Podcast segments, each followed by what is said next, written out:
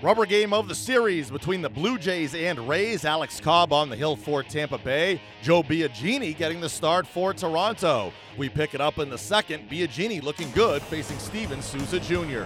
Two balls and two strikes. And a curveball. Second strikeout of the afternoon. They both come on the breaking ball for Biagini.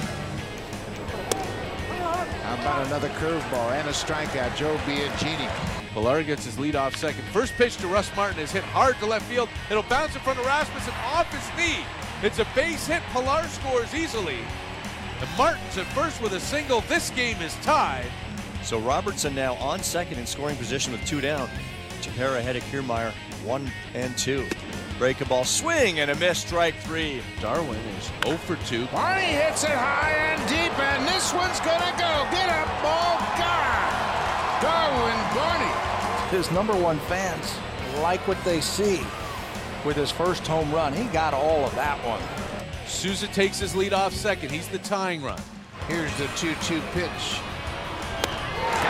The Blue Jays take two of three from the Rays, winning at 2 1. Joe Biagini, four innings, one unearned run in his spot start, capped by Roberto Osuna getting the save.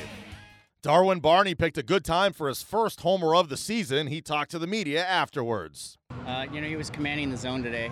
Um, you know, mixing, you know, up and down in the zone, in and out, and you know that ball was running in a lot today on us. So, uh, yeah, I'm just looking looking for something to hit hard. Uh, unfortunately, I got to that one you knew what you were seeing. You knew what you were going to get. You get into a rhythm. Coming into this game, you had hit 341 in the 15 games that you started. I know you've always talked about being a guy who has to stay ready regardless of the situation, but how much better is it for you from a comfort standpoint once you start a game?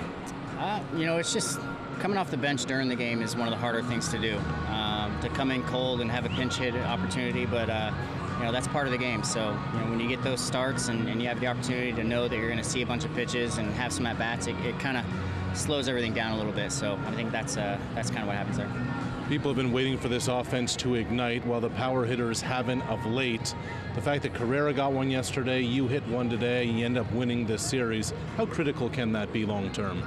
It's just good to win a series, yeah. uh, especially on a getaway day, getting home for a nice long homestand. Uh, I feel like we haven't been home that much uh, this season, so you know, we're excited to get there. Happy flight tonight. And, uh, you know, the guys are starting to swing a little bit. Bats has been swinging the bat pretty well the last week or two, and, and Kendrys is definitely coming around. So, um, you know, hopefully we can keep putting up runs for our pitching.